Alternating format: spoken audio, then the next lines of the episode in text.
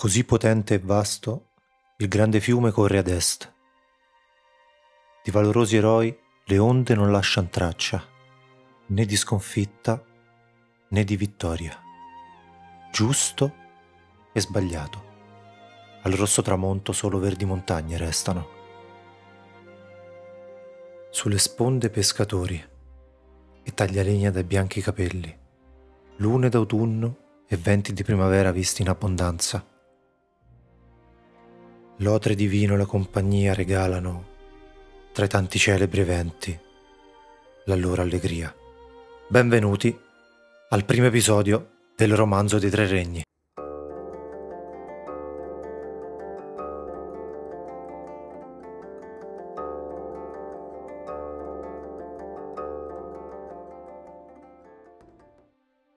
L'impero a lungo diviso deve unirsi.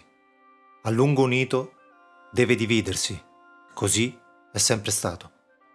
Alla fine della dinastia Zhou, durata dal 1046 al 256 a.C., sette regni hanno guerreggiato finché lo stato di Qin non ha sconfitto ed unificato gli altri sei, creando il primo impero cinese, con il leggendario imperatore Qin Shi Huang.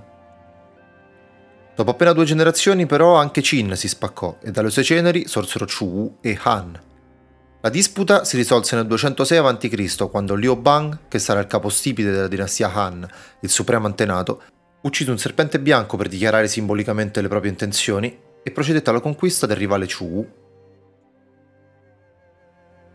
Parlando della dinastia Han, sebbene sia durata effettivamente 400 anni, la dinastia regnante dal 206 a.C. si interruppe dopo appena 200, poiché Wang Mang, l'usurpatore, riuscì a rovesciarla creando la decisamente poco longeva dinastia Xin, esistita solo per 14 anni. Subito dopo, infatti, Liu Xiu, uno dei discendenti di Liu Bang, riuscì a restaurare l'impero dei suoi antenati, che durò per altri 200 anni. Le due fasi sono dette rispettivamente dinastia Han occidentale e dinastia Han orientale. Questa denominazione geografica viene dalle due capitali, in quello occidentale l'imperatore risiedeva a Chang'an, l'attuale Xi'an, più ad ovest, mentre quello orientale vedeva la sua nuova sede del potere a Luoyang, molto più ad est. La dinastia Han orientale ufficialmente cadde durante il regno dell'imperatore Xian nel 220 d.C. e fu seguita dalla divisione del territorio in tre regni. I tre regni che appunto danno il nome al romanzo. All'atto pratico però le cause dell'effettiva perdita di autorità della corte imperiale vanno ricercate almeno 70 anni prima della caduta, durante i regni degli imperatori Huan e Liying, esattamente tra il 146 e il 189. Il principale indagato è sicuramente Huan. Il nonno dell'ultimo imperatore infatti allontanò via via sempre più funzionari e ministri di grande valore, in favore della fazione degli eunuchi di palazzo. Suo figlio, l'imperatore Liying, semplicemente completò il danno iniziato da suo padre, giustiziando gli ultimi validi ministri a lui fedeli a causa proprio delle ingerenze degli eunuchi. Prima di cominciare davvero la narrazione, ho un rapidissimo appunto sul modo di esprimere le date nel romanzo. Viene utilizzato il sistema vigente in epoca imperiale. I mesi quindi non hanno un nome, ma solo un numero, poiché venivano utilizzati i mesi lunari, tutti ugualmente lunghi 28 giorni. Gli anni invece prendono il nome da dei periodi detti ere, che venivano utilizzati per scandire le fasi dei regni dei vari imperatori. La storia, infatti, inizia nel 168 d.C., il secondo anno dell'era della calma stabilita nel regno dell'imperatore Li Ying. Quindi, al quindicesimo giorno del quarto mese, nel 168 d.C., l'imperatore si recò nella sala della virtù per celebrare dei riti legati alla notte di luna piena, quando un vento fortissimo iniziò a spirare da un lato della sala. Dalla stessa direzione sbucò un verde serpente che andò ad attorcigliarsi sul trono, facendo svenire il sovrano dalla paura. Non appena l'imperatore fu soccorso e portato nelle sue stanze, il serpente svanì, ma al suo posto scoppiò una terribile tempesta, con fulmini, piogge e grandini, che distrussero gli edifici e le strutture della capitale fino a tarda notte. Due anni dopo, un terribile terremoto colpì sempre la capitale Luoyang e contemporaneamente delle enormi onde devastarono le coste dell'est dell'impero. Ancora, dieci anni dopo, alcune galline vennero trovate trasformate in galli, mentre un arcobaleno apparve nella sala della consorte imperiale. Coincidenze? Io non credo. Spinto dai suoi consiglieri, l'imperatore convocò un funzionario di nome Tsai Yong, esperto di presagi. Costui, leggendo un memoriale scritto per l'occasione, spiegò senza troppi giri di parole che l'arcobaleno e i galli diventati galline erano chiari segni delle eccessive interferenze dell'imperatrice e degli eunuchi negli affari di Stato. Bene, direte voi, quindi l'imperatore capirà finalmente il messaggio, giusto? Sbagliato. Ascoltate le parole di Tsai Yong, l'imperatore semplicemente si alzò e andò via. Chi non andò via fu invece uno dei leader degli eunuchi, Cao Zie, che aveva origliato la conversazione da dietro un divisorio. Cao Zie immediatamente informò i suoi compagni e insieme misero in piedi uno scandalo contro Tsai Yong, il quale fu allontanato dalla corte e tornò al suo villaggio. Tolto di mezzo l'ostacolo di turno, dieci di questi eunuchi acquisirono talmente tanto potere da formare una fazione interna, detta i Dieci Custodi Regolari. Non vi voglio bombardare di nomi già dalla prima puntata, ma vi basti sapere che il più influente dei Dieci Custodi Regolari, Zhang Rang, aveva un ascendente talmente forte sull'imperatore da farsi considerare un padre adottivo, oltre che massimo consigliere. Se a Luo Yang la corruzione e l'instabilità avevano raggiunto un punto critico, nel resto del paese stava andando anche peggio e la carestia e le rivolte erano all'ordine del giorno. I tre leader di un gruppo di tumultuosi, un uomo di nome Zhang Jue e i suoi fratelli minori Zhang Bao e Zhang Liang, si erano trasferiti nella contea di Julu dopo che il maggiore aveva fallito un esame per diventare funzionario. Qui vivevano raccogliendo erbe e curando gli infermi. Un giorno Zhang Jue incontrò nei boschi un vecchio, occhi di smeraldo e volto giovanile. Costui lo invitò a seguirlo in una grotta lì vicino. All'interno vi era un antico libro, sul quale l'anziano posò le mani e disse Questo è il libro della via della pace. Ora io lo consegno a te. Diffondine gli insegnamenti ai popoli come messaggero del cielo e salverai l'umanità. Ma usa i poteri per fini malvagi e otterrai solo la tua distruzione. Accettando umilmente il dono, Jianzue chiese il nome di quell'uomo. Sono il vecchio eremita del monte Hua, l'immortale Zhuanzi. Pronunciate queste parole, il monaco scomparve in una nuvola di polvere. Studiando le nozioni del testo magico, Jiang Zue imparò a comandare i venti e ad invocare le piogge, e ben presto divenne noto come il mistico della Via della Pace, e quando, nel primo mese del 184, una pestilenza colpì il nord dell'impero, lui iniziò a distribuire pozioni e incantesimi curativi ai malati, facendosi chiamare anche Saggio Maestro. In poco tempo la sua cerchia di seguaci raggiunse 500 membri, ognuno istruito nelle arti magiche. Oltre a questi 500 mistici, il numero di fedeli aumentò a tal punto da poterli organizzare in 36 schiere di 5 o 10.000 uomini ciascuna, ognuna comandata da un generale. Jiang Zue utilizzò questo esercito di fanatici per la sua propaganda in tutte le otto province dell'impero, mandando uomini di casa in casa annunciando che presto un nuovo cielo giallo avrebbe sostituito il cielo azzurro degli Han. Sempre più famoso e influente, Jiang Jue si rivolse ai suoi fratelli. La corruzione a corte ha raggiunto il punto di non ritorno. Controllare le masse è la cosa più difficile, ma esse sono già nostre. È giunta l'ora di prendere l'impero per noi. Approntate armi e stendardi, che furono appunto dipinti di giallo, e stabilita una data per l'inizio della ribellione, non contento, Jiang Zue riuscì a corrompere addirittura uno dei dieci custodi regolari, Feng Su, per destabilizzare ulteriormente lo Stato dall'interno prima dell'inizio della guerra. La lealtà nella Cina del 184 però, in piena crisi politica e sociale, era un concetto abbastanza vago. Il messaggero mandato a corte dai ribelli con gli ordini per Feng Su, infatti, rivelò tutto ai ministri dell'imperatore. Fu mobilitato il gran maresciallo reggente He Jin, che arrestò e imprigionò Feng Su e i suoi servitori. Arrivati a quel punto, le opzioni per i fratelli Jiang si erano ridotte ad una sola, la guerra totale.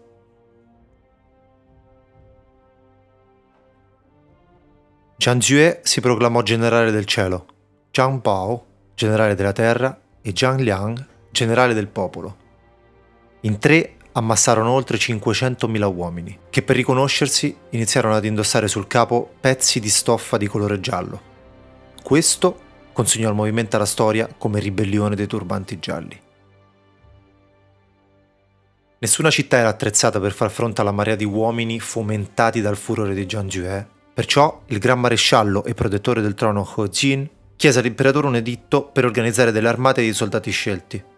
Vennero nominati Lu Zhi, Huang Fu Song e Zhu Jun, e ciascuno mobilitò un piccolo ma potente esercito per difendere le aree a rischio.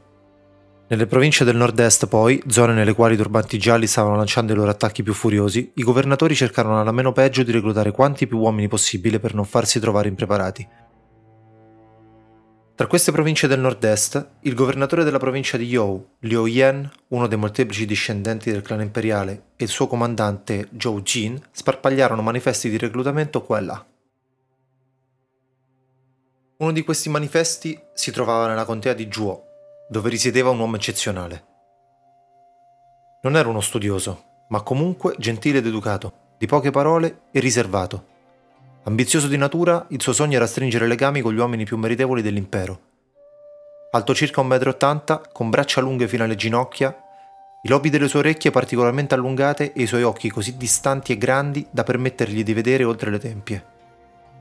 La sua pelle senza imperfezioni, come fosse fatta di giada, e le sue labbra di un vivido rosso. Quest'uomo era un lontanissimo discendente del quarto imperatore degli Han, ma il suo ramo della famiglia era caduto in disgrazia alla morte del padre, il che lo aveva costretto addirittura a guadagnare da vivere per sé e per sua madre intrecciando sandali di vimini. Quest'uomo si chiamava Liu Bei. Durante la sua infanzia, fuori dalla sua casa sorgeva un grande albero di gelso. I suoi rami ricordavano i baldacchini delle carrozze da guerra utilizzate dai comandanti dell'epoca. Spesso da bambino giocando affermava che quando sarebbe diventato il figlio del cielo la sua carrozza avrebbe avuto un baldacchino proprio come quell'albero. Udendo le sue parole, suo zio si convinse che quel bambino avrebbe avuto un destino straordinario. Per questo, appena compiuti 15 anni, Liu Bei fu inviato a studiare e imparare i fondamenti della guerra da Lu Zhi, uno dei tre comandanti imperiali nominati da He Jin, dove tra l'altro divenne ottimo amico di Gun Sun Zan, un importante signore della guerra che incontreremo più là. Il giorno in cui Liu Bei lesse il manifesto con la chiamata alle armi di Liu Yan, aveva appena compiuto 28 anni. Rassegnato, si lasciò andare ad un profondo sospiro, quando dietro di sé udì una voce. Perché questi sospiri? Un vero uomo dovrebbe servire il suo imperatore in tempi disperati. Girandosi, si trovò faccia a faccia con un uomo alto 1,90 m con il volto ampio come quello di una pantera, grandi occhi, baffi simili a quelli di una tigre, una voce poderosa e una postura che ricordava un possente cavallo. Stupito dal suo aspetto, Liu Bei chiese il suo nome. Il mio cognome è Zhang. Il mio cognome è Fei. Da molte generazioni la mia famiglia vive in questa terra allevando maiali. Sono venuto qui per cercare compagni onorevoli. Ti ho sentito sospirare e mi sono incuriosito. In realtà, disse Liu Bei, sono un discendente della casata imperiale. Il mio cognome è Liu, il mio cognome è Bei. Ho letto la chiamata alle armi e voglio dare il mio contributo per distruggere i turbanti gialli e per proteggere la popolazione, ma sospiravo a causa della mia mancanza di mezzi per farlo. Io ho i mezzi per reclutare degli uomini, posso darti una mano io. E detto questo, Zhang Fei invitò Liu Bei in una taverna lì intorno per discutere del come e del quando. Mentre bevevano, fece il suo ingresso un uomo con un carretto. Chiese all'oste del vino e una volta seduto si esortò: Presto, ho fretta, devo andare ad arruolarmi. Liu Bei, udite queste parole, si fermò ad osservarlo. Era un uomo di enorme statura, alto quasi 2,20 metri la sua nera barba lunga 50 cm, la sua pelle rossa come un dattero, i suoi occhi fiammeggianti come quelli di una fenice e le sue folte sopracciglia ricordavano due bachi da seta. Il suo aspetto suscitava una tale impressione che Liu Bei lo invitò a sedersi con loro e a presentarsi. Il mio nome è Guan Yu, vengo dalla regione est del fiume mi sposto costantemente da 5 anni poiché ho dovuto uccidere un criminale locale che vessava la popolazione. Ho sentito che qui stanno reclutando soldati. Gli altri due allora dichiararono le loro intenzioni a Guan Yu che soddisfatto decise di unirsi a loro. I tre si recarono a casa di Zhang Fei per mettere a punto le loro mosse. Dietro la mia fattoria c'è un grande giardino di peschi. che in questo periodo sono in fiore. Domani mattina presteremo giuramento davanti al cielo e come fratelli combineremo le nostre forze per combattere il caos. E sia, risposero Liu Bei e Guan Yu. L'indomani i tre portarono un toro nero, un cavallo bianco ed altre offerte su un altare allestito per l'occasione in quel giardino. Tra i fumi dell'incenso recitarono queste parole. Noi tre, Liu Bei, Guan Yu, Zhang Fei, anche se di diversi antenati, ci uniamo qui in fratellanza. Combineremo la nostra forza e i nostri destini per interrompere la crisi in corso. Giuriamo di proteggere l'imperatore e la gente del popolo. Non speriamo di stare insieme tutti i giorni, ma qui promettiamo di morire lo stesso giorno. Che il possente cielo sopra di noi e la fertile terra sotto di noi siano testimoni della nostra risolutezza. Se dovessimo venire meno al nostro giuramento o abbandonare la virtù, possano punirci cielo e umanità. Liu Bei divenne così il fratello maggiore, Guan Yu il secondo e Zhang Fei il terzo. Sacrificati i due animali, organizzarono un banchetto al quale venne invitato tutto il villaggio. I tre fratelli si preparavano a combattere per l'imperatore. Presto avrebbero calcato il campo di battaglia. La loro leggenda ancora da scrivere.